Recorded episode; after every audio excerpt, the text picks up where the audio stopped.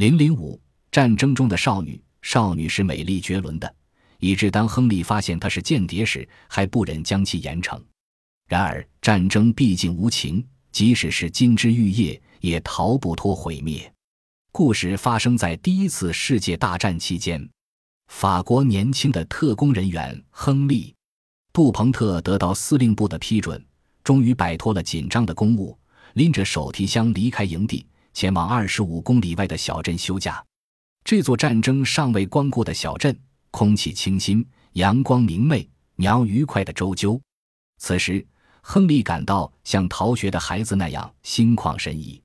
亨利在当地一家旅馆租了个房间。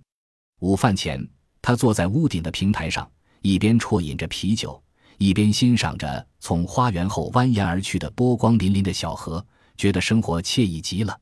午餐时，亨利一眼看到邻桌有一位标致的蓝衣少女，她独自坐在那里，低着头望着桌上的盘子。一种第六感觉告诉亨利，他对亨利的出现如同亨利对他的出现一样敏感。亨利一边慢慢就餐，一边不时朝他望望。有一次，两人的目光不期而遇，亨利举起酒杯向他致意，他羞红了脸，不好意思地笑了笑。亨利向姑娘提议一起喝杯咖啡，姑娘嫣然一笑，似有无限深情。两分钟后，两人已经坐在一起，愉快地交谈起来。姑娘叫玛丽。是巴黎一家商行的女秘书，也是来度假日的。亨利决心来一场牧歌式的恋爱。下午，他邀请玛丽一道划船，船静悄悄地在波光迷人的水面上行驶，暖烘烘的阳光照在身上，使人斗天兴致。亨利把船泊在一个幽静的港岔里，小心地扶着女伴走上一块草地，点心、饮料和水果摆了一地。两个人躺在芳草萋萋的地上，长久地幸福地搂在一起，热烈地亲吻着。晚上，亨利和玛丽沿着小河悠闲地散步。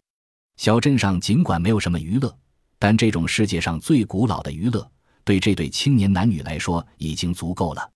深夜，旅馆静悄悄的，两人轻轻走进了亨利的房间。窗子敞开着，如洗的月光把屋子照得如同白昼。两人脱去衣服，一起钻进白色的被扇里。玛丽搂着亨利的脖子，忘情地说道：“啊，我爱你。”亨利一听到这句话，血液一下子凝固了。他连忙松开她，跳下床，抓起衣服就穿。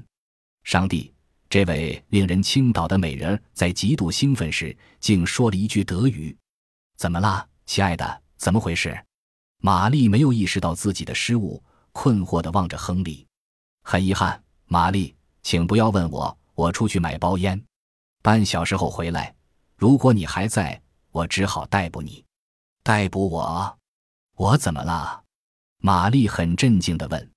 亨利用复杂的眼光瞧着他，说：“真的，你很迷人。但愿这次分手成为永别。假如第二次再碰上你，我就不能不履行职责了。”亨利走出房间，头也不回地来到河边。他来回走着，心潮翻滚。玛丽是德国间谍，毋庸置疑。可她是一片真情。亨利不知该怎么办才好。半小时后，亨利回到旅馆。他多么希望玛丽还在，并对他的行动感到开心或者愤怒。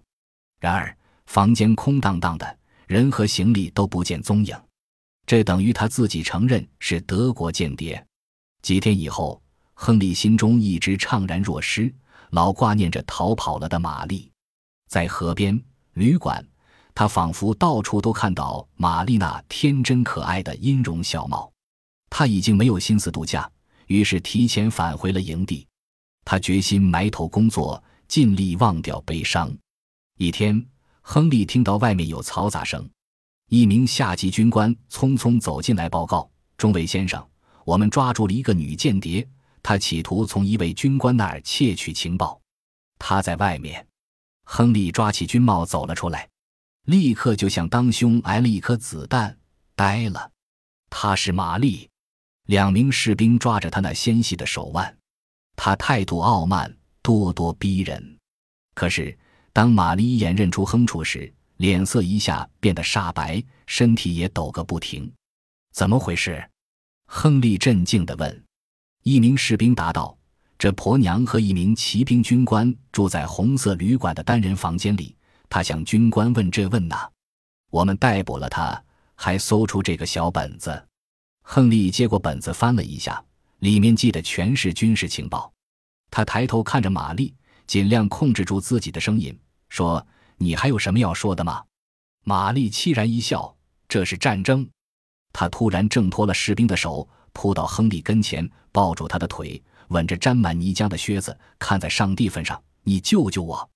我还年轻，我不能死。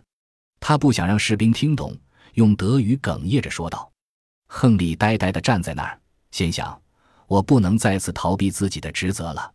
他平静地吩咐士兵把他带走，先关起来。明天他将受审。第二天的审讯很快结束。亨利听着次日凌晨枪毙玛丽的判决，心都碎了。按照惯例，亨利走到玛丽跟前，问他：“你最后还有什么要求吗？”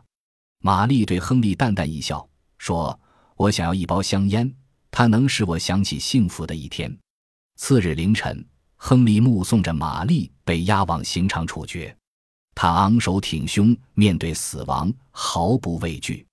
玛丽的影子一直苦苦折磨着亨利。